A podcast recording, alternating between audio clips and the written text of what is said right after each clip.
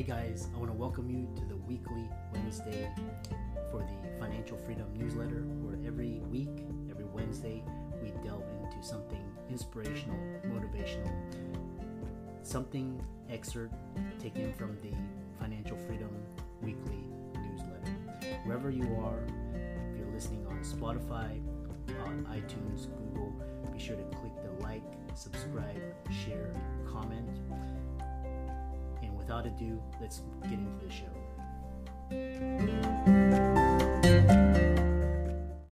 When you need mealtime inspiration, it's worth shopping Kroger, where you'll find over 30,000 mouthwatering choices that excite your inner foodie. And no matter what tasty choice you make, you'll enjoy our everyday low prices, plus extra ways to save, like digital coupons worth over $600 each week. You can also save up to $1 off per gallon at the pump with fuel points. More savings and more inspiring flavors make shopping Kroger worth it every time. Kroger, fresh for everyone. Fuel restrictions apply.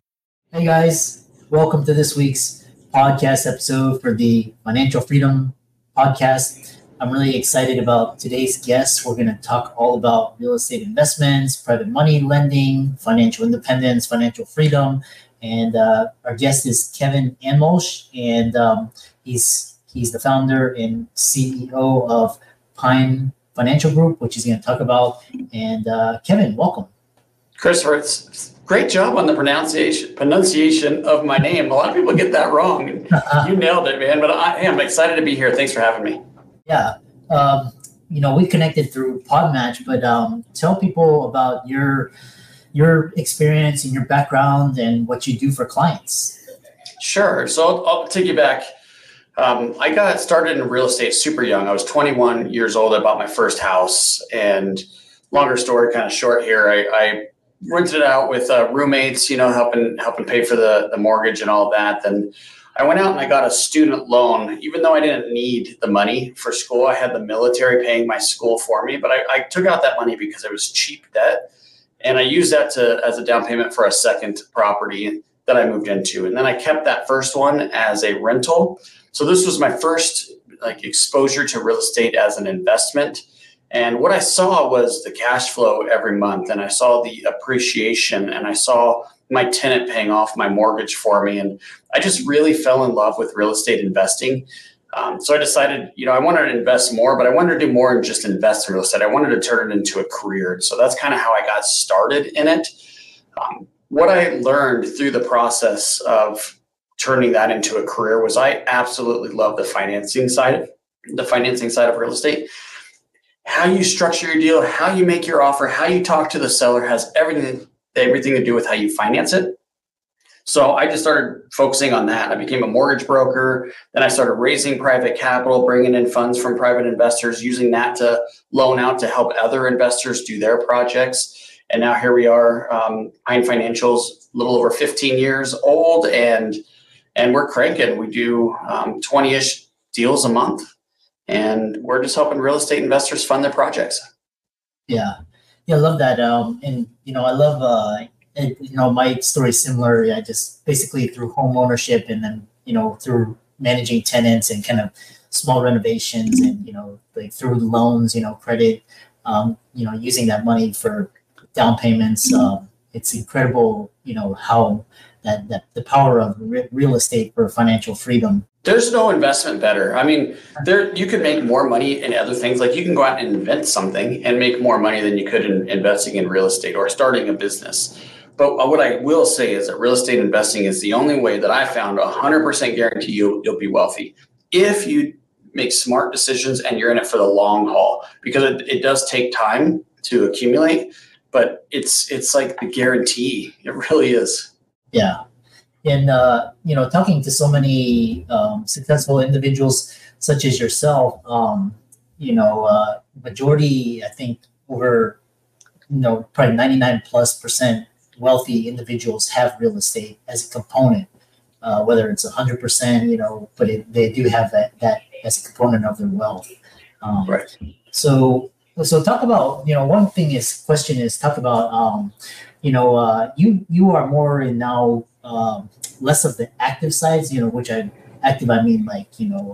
mean flipping or landlord or, these things, But now you're more of like passive and you're on the financing side. But talk about this idea of how you transition from active to the to what you're doing now and kind of the problems you're seeing. So, for example, like, landlords or, with climate change, pipes bust, fires, all flooding, all of that. Yeah. So how I got into the passive side is, like I said, I was just falling in love with the financing side of the business. So when I was really young, right, I was just getting started. I didn't have any money. I was going to college. I was working part-time. I couldn't afford to go out and get loans. So I had to figure out, how do I accumulate real estate without loans? So I learned how to go to negotiate with sellers in their living room and do creative financing. So we would do like long-term leases, and then I would sublease it out to somebody else. Or we would do like a takeover payment kind of transaction, or owner would carry the loan for me, all of these different creative things. So I was just going in on the weekends into properties, into people's homes, and just sitting down and see if I could help them. And so that's why I fell in love with the financing side of it. And then I got recruited to be a mortgage broker. This was back before even licensing was needed. So it was like truly, Christopher, the Wild West.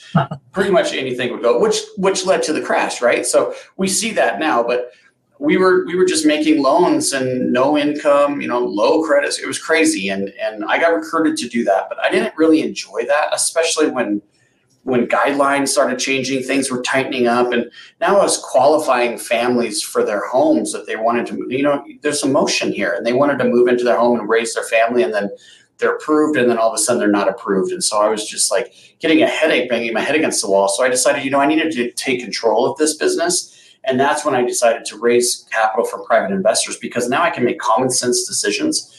I can control this. I originate, underwrite, and service the loans. And I know how to keep the money safe. So that started in 2006. I started bringing in private capital. So that's kind of the story on how I got into the private lending business. But it all came from just meeting sellers and helping them with their housing problems, I guess.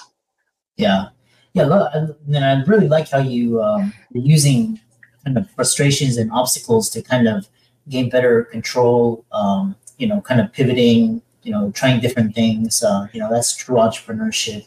And just kind of, so one thing is talking about real estate lending funds, hard money lending, funding your fix and flips. Again, the climate may not be optimal now, but just kind of talk about that. Yeah, so I love this business that I'm in, because I get to help. I'm like, you always hear the win-win situations, and we got to try to build a win-win here. Well, this is truly a win-win-win situation, because we bring in investor money, and especially in times like this where the stock market's all over the place, crypto's going crazy. We don't know what's going on in the capital markets, so this is a way to bring stability to a portfolio. It's secured by real estate, and it's consistent, right? So that's the stability piece. So we bring in, and it's higher return. So we bring in investor capital. They're super happy. They're making money. They're comfortable. Then we make money. And then we get to loan that money out to our investor clients that are doing fix and flips or repositioning of assets. And we're providing loans that banks wouldn't do. We could talk about this, but banks have a pretty small box, especially right now. So we're helping them make money. So it's just like, I get letters and emails all the time. Thank you for helping me with this. And because of you, this is what happened in my life. And gosh, I couldn't ask for a better career. Yeah, I love that. And I love how you're helping people. I think the best, this is my just personal opinion, is kind of for the Main Street to, get wealthy in real estate is to, buy that first home, learn about it, learn about the financing, renovate. Keep that asset. You can rent it out. Help cover some of the costs and learn. And then after that, transition into some of the more advanced stuff that you're doing. And so this is talking about is you were talking about raising money and expanding into some of the bigger, for example, institutional or family offices, high net worth individuals. Talk about investing, your company, what it does, and all of that. Yeah, so we we do bring in some high net worth individuals. We haven't had a lot of success with family offices because they just want so much control, and that makes it hard to operate, just to be real candid with you. So we've decided to do like a public offering. So we have 4 mortgage funds. 3 of them are all private, so it's just basically word of mouth, right? And then the last one's public, so we could advertise that. I could put a billboard on the side of the road. Hey, I'll pay you 8% backed by real estate. I'm allowed to do that because we went through the process to get approved by the Securities and Exchange Commission. So I guess we've decided, instead of targeting the high net worth, we just want to help as many people as we can. So we take investments all the way down to $10,000. You don't need to be accredited. So we're just pulling up a bigger pool of funds, accredited and non-accredited investors. And then we just pay a flat 8%. So it's very simple. And loan that money out to real estate investors. It's backed by the real estate. It's at low loan to values. We never go over 70% of the property's value. Look, I started investing in 2001, or that's when I bought my first house. You remember that was the bubble burst in that year, and then 9/11 and all that. So I experienced all of that. And then I was heavy in 2008. I had almost 60 homes in 2008, and then that crashed. So I've lived through a couple of these now. We're very careful. We know what can happen in a recession. I think your path and mine are similar. I experienced the tech crash bubble, Enron, all of that. 2008, yeah. 2020. All the what I call the problems with fiat currency. All these booms, busts. All of that. Yeah. Really fascinating question. The next question is talking about is talk about some of the mistakes you made on your way up, as well as some of the people may be interested in how you achieved that success, and kind of your tidbits of wisdom. Yeah, I want to share a mistake with you because that's a fantastic question. But I'll say this first, I chose to make real estate a career, right? So I went all in, full in. That's not for everybody. A lot of people have other jobs and they enjoy their career, but they want that financial freedom. So we see very often people pull money out of their W-2 jobs or another company and then invest in real estate. If it's private lending, great. If it's buying rental properties, great. Either one is going to really accelerate your growth. So I just wanted to share that. I'm not advocating people go into real estate as a career. It's definitely could be a career, or it could be just a side investment. So the mistake I made, to answer your question, so when I was buying a lot of properties, I was buying 1 or 2 every single month, just accumulating. And I was young. I was 23, 24, 25 years old. I didn't have the cash or the credit like a lot of my peers. And I was having success accumulating. And so I was getting questions all the time. How are you doing this? This doesn't seem real. You're so good, and I was getting compliments. And so all this was just filling my head, right? Now my head was getting bigger and bigger, and I had this ego, and ego is the enemy, right? So I was growing this ego. And so I started making goals. We all make goals. Any high achiever, probably you and all of your listeners have goals. So we set these goals, and then a high achiever like us, we fight to hit those goals, right? We don't just write them down, we follow, and we follow through. We want to hit those.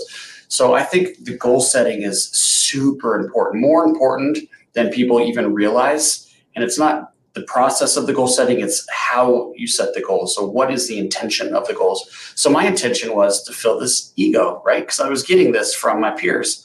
So I would have goals as, I want to do 2 deals a month or 1 deal a month. I got to do 15 deals this year. It was all about the number. It wasn't about the results from the number, which is what we all are looking for, is the freedom, right? It wasn't about the freedom. It was about that ego. And what I ended up doing was buying properties that weren't very good because I had to hit that goal.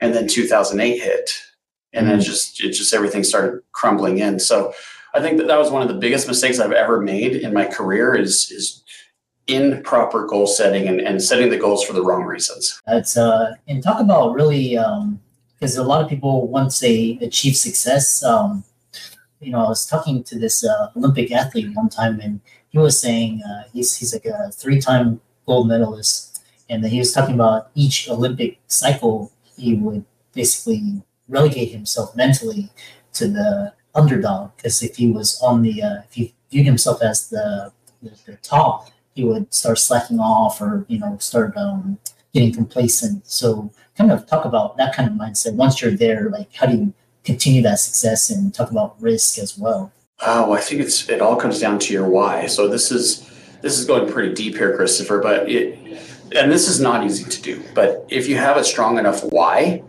you're not going to fall into that trap. So getting a little bit personal here, but you asked a question. So when I was 9 years old and I lost my mom, she died of cancer, and my dad raised me, and he raised my dad, me, my sister, and my brother, and he did it all by himself. And the sacrifice he gave up was his retirement. So he gave everything up so that he could raise me. And then he gets into his retirement age and he couldn't do it. He just didn't have the funds. So I was like, you know, he gave up his life. He gave up everything for me. So I am going to help him retire. And that was a big, I mean, that's a good why. Like, if you have a why that's that powerful, much bigger than you, then you can't fail. Yeah. So, well, man, that's so, and I think we have very similar paths, because, you know, I lost my mom when I was 11, you know, to cancer as well. So I think, you know, kind of, I assume you're Gen X or kind of Gen X millennial. That's what I gather. So then talk about this idea of, you know, you talked about the, you know, the why and how you did it, and, you know, kind of the mistakes that you learned on the way. Talk about, you know, how Pine Financial, what it does, how it can help clients. You know, a lot of the people listening, they're interested in, you know, doing what you do or using you. So how can they do that? Yeah. So again, we bring in private capital, and we do have that public fund. So that's really a great way to do it. Now, you don't have to go into a fund. We have clients that like individual notes also. So if you wanted to go out and just invest in an individual note, you could do that. And maybe we talk about, let me answer your question. Maybe we talk about some of the risks and rewards with doing that. But we help our clients because we provide that, the stability and the security and the comfort in their investment portfolio. Now, you're not going to have the big home run hit. Like, if you're the active investor and you're willing to take the risk and manage the tenants and the contractors and all of that, we call them like tenants, toilets, and tantrums. If you can deal with all of that, then you'll probably, I mean, I know you'll make more money over time, because you'll have multiple sources of income. You'll have the appreciation, like I talked about, your depreciation tax benefit, your tenant paying off and your cash flow, right? So we talked about some of that. You get all of that when you're the owner. On the passive side, it's just the one stream. It's just the interest income. We help our clients create that stability. And if you want to be an active investor, we have a wealth of knowledge. I've been doing this for 2 decades. My whole office is investors, all the sales team anyway. So they develop properties, they own rental properties, they understand what it takes to be successful as a real estate investor. And so we try to help uplift and support our clients. We have the YouTube channel. I think you have one as well. We do the podcasting like this. We do the newsletters. We do the classes and the live events. It's all about creating value and helping people.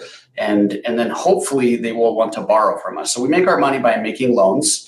And the way that works is value add. So let's keep it real simple here. A single family home, and I say fix and flip because we see that on TV, right? We know, everyone knows what a fix and flip is. So find a property, dilapidated property that you could add some value to, maybe rehab the kitchen, maybe finish the basement, whatever it is, get it at a good enough deal. And we could talk about this too, how do you find those and how do you know if it's a good deal, but find the right one at a good deal, add the value, that's how you make your money, and then exit. So you sell the property and then you get your profit. So we provide the money for the investors that do those fix and flips. So the TV shows that you see, someone like me or some private individual investor is behind those, providing the funds for it. Yeah. Yeah, I love that. And, you know, well, as we come kind of the close, one thing I talk to in a lot of investors is in this climate, you know, everybody's expecting interest rates to cut, but I'm actually in the camp where they may prolong interest rates, maybe even hike maybe once or twice, you know, kind of keep these rates in the 4 to 5% level. What are your thoughts, and how are you positioning your business with your clients, et cetera? Yeah, so that's a great question, and we could talk for an hour on this subject, but we keep our portfolio 80% residential and 20% commercial. And the reason is because of what you just said. There's turmoil in the market right now. The high interest rates is having an impact. It has a bigger impact on the commercial side. So when you think about homes, houses, and condos, you have two buyers. You have investor buyers that are buying it to try to earn a return, and then you have the emotional buyers, the ones that want to live there and raise their family, right? So you have the two buyers. Now, the ones that want to live there and raise their family, they can handle higher interest rates usually. If their emotion is strong enough, they're willing to pay more for the property, and paying more could be the price of the property or the financing. Either one's paying more for the property. So that emotion will create that. So that's why there's some insulation in the residential side to higher rates. On the commercial side, it's all profit. The decision is made by the return on your investment, and that's it. There's no emotion, right? So when you have higher interest rates, especially for a longer time like we have, then you have to see cap rates, the capitalization rates, which is how you value or analyze a property. You have to see those go up to keep up with the interest rates. And we haven't seen that. It's crazy, especially in like the multifamily. Cap rates have stayed compressed, and eventually they have to pop. So I'm expecting to see that, and because it has to keep up with these high interest rates. And when you have higher cap rates, the only way you get a higher cap rate is a lower price. You pay less for the asset that's producing cash flow for a higher cap rate. Lower cap rate, higher the price, right? It's like a bond and two interest rates. It's inverted. So we're going to see value start to come down. We're going to see it in office. We already are, and we're going to see that in multifamily. So we're being very careful there. I'm in your camp, Christopher. We are going to see interest rates stay for a longer period of time because the jobs market is too sticky. It's like everywhere you see is like, you know, the economy, like people are like, out, you know, eating out, you know, traveling on planes, and you know, it's just like it's like sort of, and yeah, really interesting. How can people contact you, follow you, check out your work, reach out to you? Yeah, so if you're interested in private lending, whether you work with me or anybody else, I want you to be safe. So we wrote a report on how to stay safe as a private lender. It's just the pinereport.com. It's totally free. You don't have to worry about any of that. If there's a chance to work together, if you think there's a chance to work together, you can reach me at Pine Financial. Yeah, and let's thank Kevin for coming onto the podcast. I love his authenticity, his energy. You know, cares for his clients. You can feel it through the video, and all of his resources will be in the links and show notes. And stay safe out there. And with that, thanks so much for coming on to the podcast. Christopher, this was a lot of fun, man. Thanks for having me on. Another day is here, and you're ready for it. What to wear? Check. Breakfast, lunch, and dinner? Check. Planning for what's next and how to save for it? That's where Bank of America can help.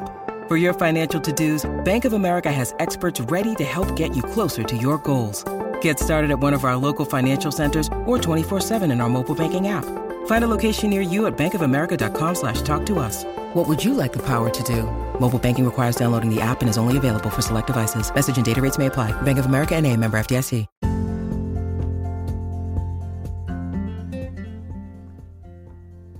I hope you really enjoyed that wonderful, inspirational, motivational piece. Again, wherever you are listening, if you liked it, be sure to like, comment, share, subscribe. We're on everywhere: Spotify, iTunes, Google, Amazon, Audible. And without much ado, be sure to thank this show's sponsors, and we'll see you next week.